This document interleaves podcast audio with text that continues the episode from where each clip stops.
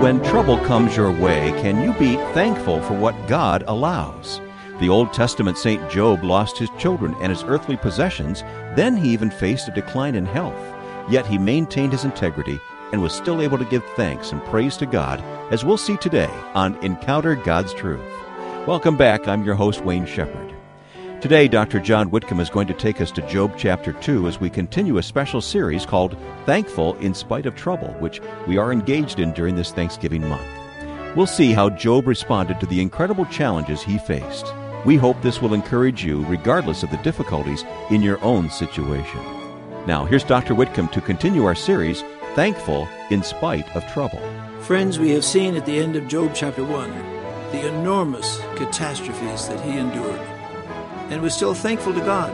He said, Blessed be the name of the Lord. And through all this, Job did not sin, nor did he blame God.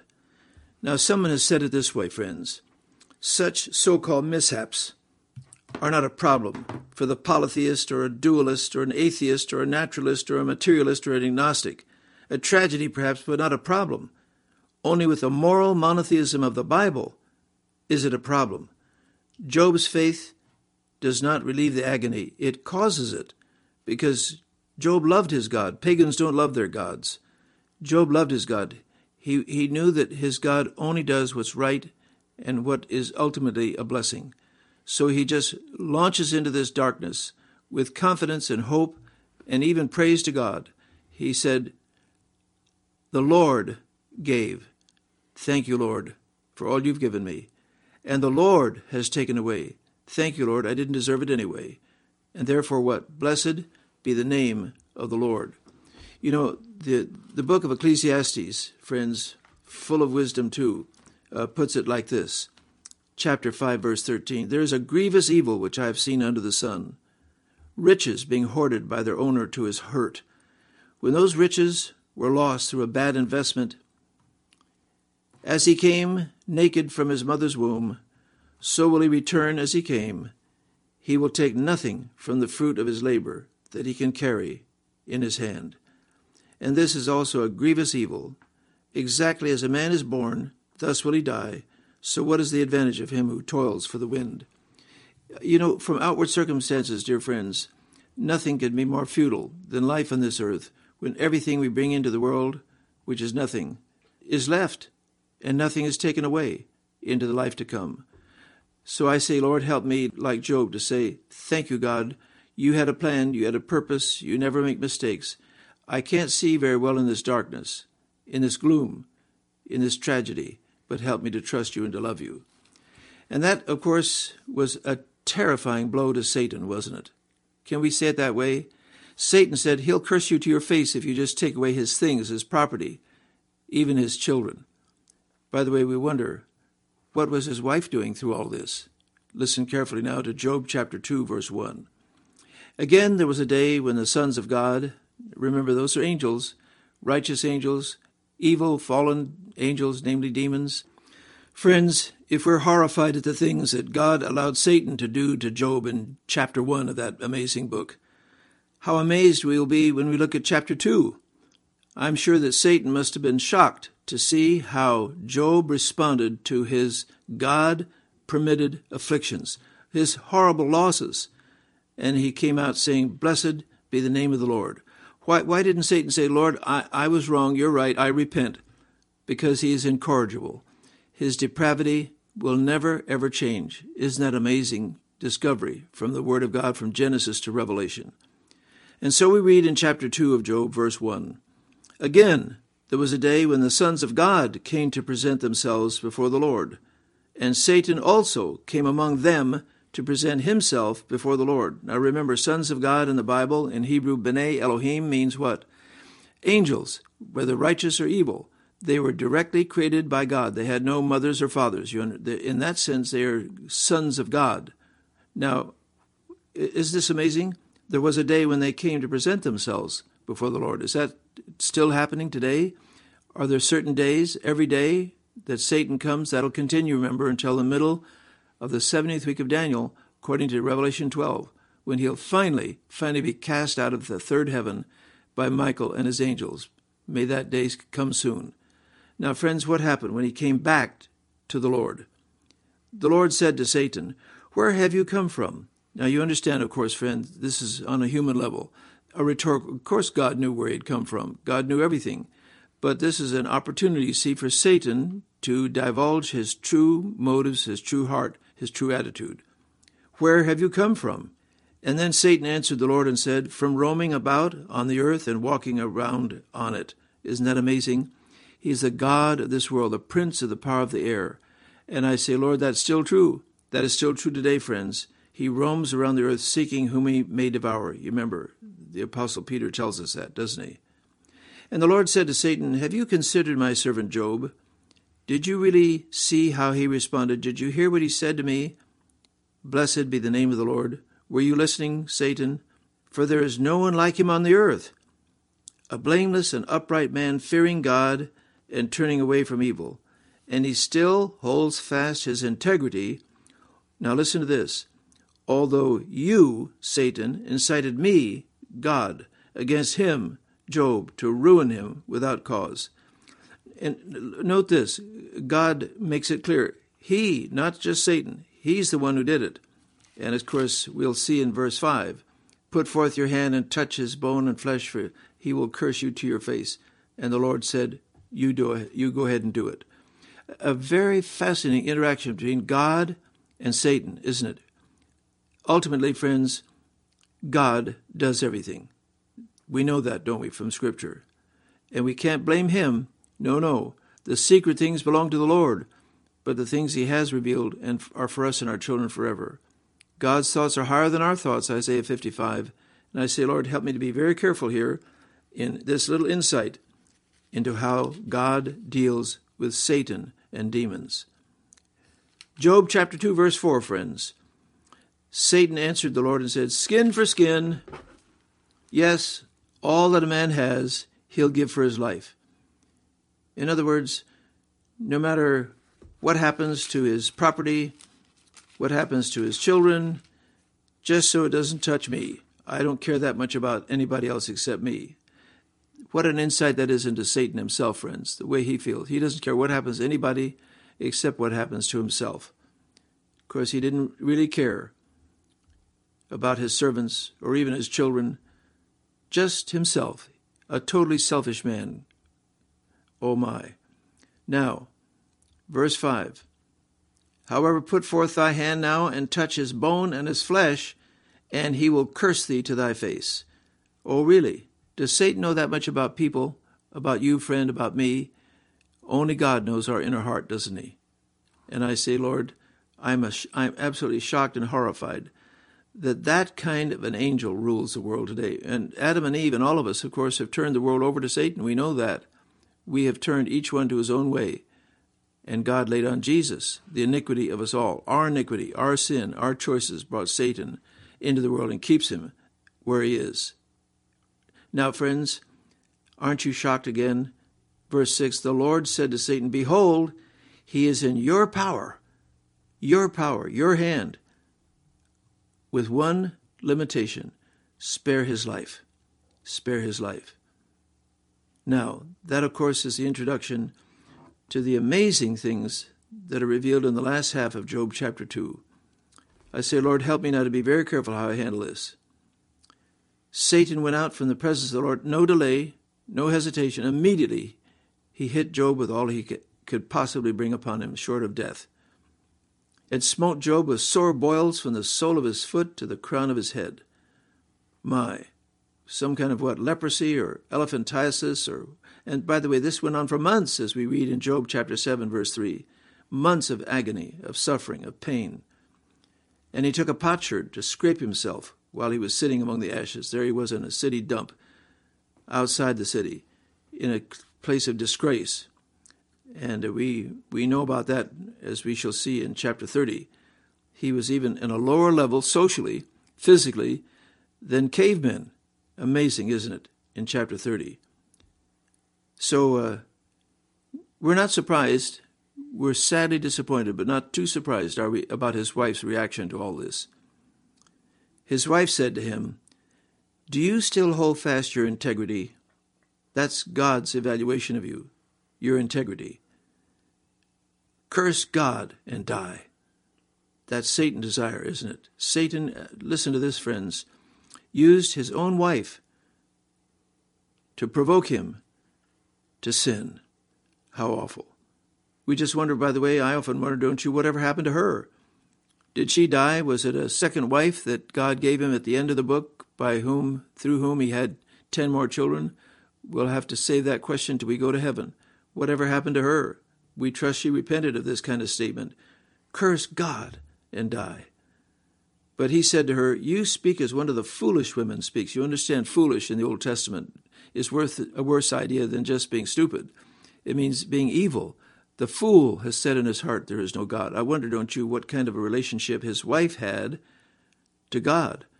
We know he prayed for his children. Did he ever pray for her? What was her spiritual status? We don't know, friends. We don't know. Uh, you are speaking as one of the foolish women speaks. Shall we indeed accept good from God and not accept adversity? In all this, Job did not sin with his lips. Amazing. Amazing. This is a faith, friends, that transforms everything it touches into gold. Easier to lower our concept of God than to raise our faith to such heights as this. A price to be paid for this kind of faith. And Satan saw that he paid the price, didn't he? Isn't it amazing what God permits from time to time for his servants to endure? And I say, Lord, whatever happens to me, I can never say I don't deserve it. Whatever you bring into my life, whether you Satan or not, is not the point. Everything's under your control. Everything. You remember, even the Apostle Paul said, uh, Satan hindered me doing this or that, and we wrestle not against flesh and blood, but against principalities, powers, or rulers of the darkness of this age. Ephesians chapter 6. If we only could see what's going on around us, even for a moment, we would depend upon God's mercy more than ever before. Oh Lord, help me, help me. Well, if he thought he had problems, he's going to have some more now. Really? What more can he have? His children all dead, his property all gone, his health all gone, his wife provoking him to curse God. But wait till you hear this one. Chapter 2, verse 11. Now, when Job's three friends heard of all this adversity that had come upon him, they came each one from his own place Eliphaz the Temanite, Bildad the Shuhite, Zophar the Naamathite, and they made an appointment together to come to sympathize with him and comfort him. Later on in chapter 32, we'll see that there's another friend, a younger one, named Elihu. But uh, these men came from different countries, probably north of Arabia and Mesopotamia there. This does, suggests, doesn't it, friends, that Job was internationally known. He had a wide, wide acquaintance in that part of the world. And the word got around as to what happened to this famous, outstanding, godly, wealthy, powerful man. So now, what we've seen in these first couple chapters, it moves rapidly from one step to the next, to the next, to the next, is going to slow down in these dialogues that go on for chapters and chapters as he discusses what God did to him, what his friends thought God did to him, and why. And this goes on for presumably for, for many weeks, many weeks. We don't know how long this took. But when they approached him, I, I assume, and I can't prove this, friends, that they were believers. Uh, they talked a lot about God. They didn't talk to God like Job did. That may be a little hint that they had some very serious theological problems. Uh, I'm just uh, just uh, guessing here. They were in their heart of hearts, they were true believers, but they were not well taught. They were not mature in their theology. And that's true for so many of us, isn't it, friends? Being born again doesn't mean you know everything about God and His Word. No. What did they do? They came to do what? To comfort Him. Oh, how shocked they were when they lifted up their eyes at a distance and did not recognize Him. There he was sitting in an ash heap with boils all over his body. They, they couldn't even recognize Him. They raised their voices and wept and wept and each of them tore his robe. That is, of course, a typical ancient Near Eastern outward visual aid for inner turmoil. Tear your robe. And each of them tore his robe and threw dust over their heads toward the sky. And the best thing they did is what? Remain silent. Sometimes, friend, when we visit a loved one, a friend, a neighbor in a hospital, and find that person in great pain, the last thing they need is a lot of talking to listen to. How about just hold the hand and in silence offer a prayer? They know you're there. They can feel your presence. They appreciate your concern. But not so much talking. Sometimes that is worse, you see, by far, than not going at all. So what did they do? They sat down on the ground with him for seven days and seven nights, with no one speaking a word to him, for they saw that his pain was very great. Here these three friends are, may I say it this way, friends, they here they are at their best, at their best. Just silently assuring him of their loving concern. And I say, now, Lord, that, that's a wonderful introduction to the chapters that follow, the dialogues with Job. 17 speeches, nine by Job, three by Eliphaz, three by Bildad, two by Zophar, plus, of course, four from Elihu, and speeches from God Himself, we know. And I say, Lord, what an amazing book this is to tell us things we otherwise would never know about one of the greatest men who ever lived. And friends, let's be very careful about the life of Job and how his life ended as we apply his case to our situation today. There are millions of Christians around the world, we know that, who are suffering terribly for their faith. Terribly. My afflictions have been extremely minor, but they've been also in the providence of God. Uh, I, I saw my first wife die, left me with four children. I myself almost died in the Battle of the Bulge in Belgium in December 44. It was a close call. God got my attention. I almost died in France about 25 years ago from blood clots. In a hospital for 17 days. God spared my life from that embolism. But, friends, every little thing that afflicts us, that hurts us, that frustrates us, is in the plan of God. You remember Romans 8. Listen to this. The Spirit of God helps our weakness. We do not know even how to pray as we should, but the Spirit Himself intercedes for us with groanings too deep for words. Someday perhaps He'll show us what He's had to put up with in our feeble responses to bad circumstances of life, and that we weren't thankful enough in everything. And He who searches the hearts knows what's the mind of the Spirit because He intercedes for the saints according to the will of God. Now, here's one of my favorite verses and yours. Listen.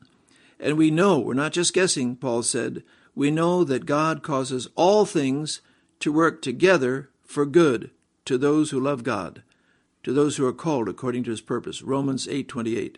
Say that again. We know we're not guessing that God causes all things to do what? To work. To work how? Together. For what? For good. For whom? For those who love God, who are called according to. Friend, do you know the Lord? Don't ever say in your afflictions, in your sorrows, that you can't believe that God is good, God is gracious, God is loving. He is doing a perfect work in each of our lives, just as He did in the life of Job. So, the first book God ever wrote in the Bible, the book of Job, is God's way of answering this frustrating question that millions of people, I'm sure, have asked Why, why, O oh God, have you done that to me and to my family, to my friends? And God says, in effect, sit down, dear child, let's talk. We're not going to talk about what you deserved. Oh, I, I, I never want that, friends. I never want what I deserve. I want the grace and mercy of God. And in spite of, in the midst of circumstances that are frustrating, even frightening, tragic, I say, Lord, help me to be thankful that you're doing things well. Because what? Paul said, we, we're not guessing. We know that God causes all things, sicknesses, tragedies, yes, to work there's a plan, there's a program going on around here. Someday God doubtless will show us some of what He's been doing. It'll work together. There's a un- there's nothing is clashing. The, the, the wheels are not clashing with each other in God's providence. Everything is working beautifully according to the plan. And you remember the Old Testament visual aid of that, don't you? In Ezekiel 1, those wheels with eyes all over them going in, in, in different directions simultaneously. In other words, God is omniscient he knows what he's doing. He has eyes all over this world and on his people especially. And these wheels are, are God's omnipresence. He's everywhere at the same time. He's not missing. Friends, he's there. He's watching. He's helping. And I say, thank you, God, for that wonderful reminder that you do all things well. things that coordinate, cooperate, work together for good to those who love God. My question, friend, is do I really love God? Am I really thankful for Him, for what He's doing and what He's going to do and what He's promised and provided for? Do you know Him? Do you love Him from the depth of your heart?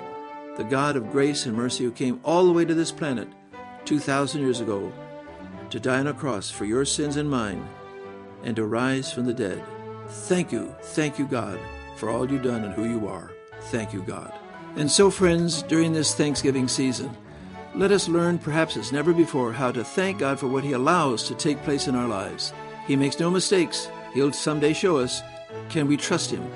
In Jesus' name, that's my prayer. And for His glory, amen. That was Dr. John Whitcomb delivering the second part in a special series for the Thanksgiving season called Thankful in Spite of Trouble. It illustrates the command of the apostle Paul in 1 Thessalonians 5:18, "In everything give thanks, for this is the will of God in Christ Jesus concerning you." I'm Wayne Shepherd, and this weekly outreach of Whitcomb Ministries Incorporated comes to you through the generosity of our broadcast partners via radio and the internet. To contact us, visit whitcombministries.org or sermonaudio.com forward slash Whitcomb. Well, each week here on Encounter God's Truth, we ask a question of our speaker. And Dr. Whitcomb, someone has again sent us this very insightful question that I'd like to pass on to you. Job 2, verse 8 says that Job was sitting among the ashes. Do you think it's likely that Job was driven from his home to the edge of the city because of a skin disease and forced to live like a leper? Can you explain more about that? Wayne, it is absolutely shocking to read what Job experienced, isn't it? Yes, he was not only out there in an ash heap, in a dump, but listen to what he says in chapter 30. Job chapter 30. He says, Now those younger than I mock me. That was unthinkable in the ancient Near East, to mock an older person. Well, who were these younger people that were doing that? They were the children of cavemen, as he goes on to describe, people who were driven from the community, shouting against him as a thief, so they dwell in what? Dreadful valleys and holes of the earth and the rocks. That is Job chapter 30, friends, verse number 6. You say, cavemen, where did they come from? They certainly didn't evolve from animals, friends. No, no. They were driven out from the community, as Job explained. Weaker people. They were pushed out, and they had no place to live, like Job, except in what? Caves, holes of the ground, and the rocks. Now, friends, at the end of the world, Isaiah says everybody will be a caveman. Did you know that? Isaiah chapter 2 says someday men will cast away to the moles and to the bats. Those are cave animals. They're idols of silver and gold that they made for themselves to worship. In order to go into what? The caverns of the rocks and clefts of the cliffs before the terror of the Lord. That's Revelation chapter 6. The whole world will be terrified at the presence and the power and the judgments of God, and as for the mountains and rocks to cover them and hide them in the depths of the earth. But even more amazing, some of the greatest people who have ever lived were cavemen. You knew that, didn't you? David, the king, was really at his best when he was a caveman. Two of the Psalms were written from a cave Psalm 57, Psalm 142, when he was hiding from Saul, who was out to kill him. And that is when he depended more upon the Lord than he ever did in the luxury of his palace later on. And, and of course, we do, we do know this, dear friends. The greatest caveman who ever walked this earth, I hesitate to say this, careful now, was the Lord Jesus Christ himself. You say, really? Well, listen to what he said. He said, The foxes have holes, they've got caves. The birds have nests, but what? The Son of Man has no place to lay his head. My, and I, I say, Lord, I can't even imagine this that the human race, especially the people of Israel, would treat the Messiah like that. He had one home, the home of Mary, Martha, and Lazarus, that welcomed him. But you know, Hebrews 11 says that these men of whom the world was not worthy were doing what? Hebrews 11:38. Listen, wandering in deserts and mountains and caves and holes in the ground. All of these having gained approval through their faith did not receive what was promised because God had provided something better for us, so that apart from us, they should not be made perfect. Watch the whole mentality today about cavemen, friends. They were not some semi humans. No, among the greatest cavemen who ever lived were, were what? Job, David, and listen to this, the Lord Jesus. And I say, Lord, I'm amazed at what you've done, what you've allowed to happen, what you've permitted to happen to your servants in this world because of their testimony for you. Yes, thank the Lord God for his daily grace and mercy. I hope you'll join us throughout this week at sermonaudio.com forward slash Whitcomb and facebook.com forward slash Whitcomb Ministries, where we're preparing our hearts for Thanksgiving with a simple campaign we call Give Thanks. Please visit us regularly to read about some of the things we're thankful for and be sure to add your own thoughts and testimonies as well. Again, that's at facebook.com forward slash Whitcomb Ministries. Next time, we'll jump ahead to the end of the book and see how God's revelation to Job prepared him to respond to God in the manner he deserves. We pray that message will enrich your Thanksgiving season. Until then, thanks for joining us on Encounter God's Truth, where we learn each and every week how God's Word is true from the beginning to the end.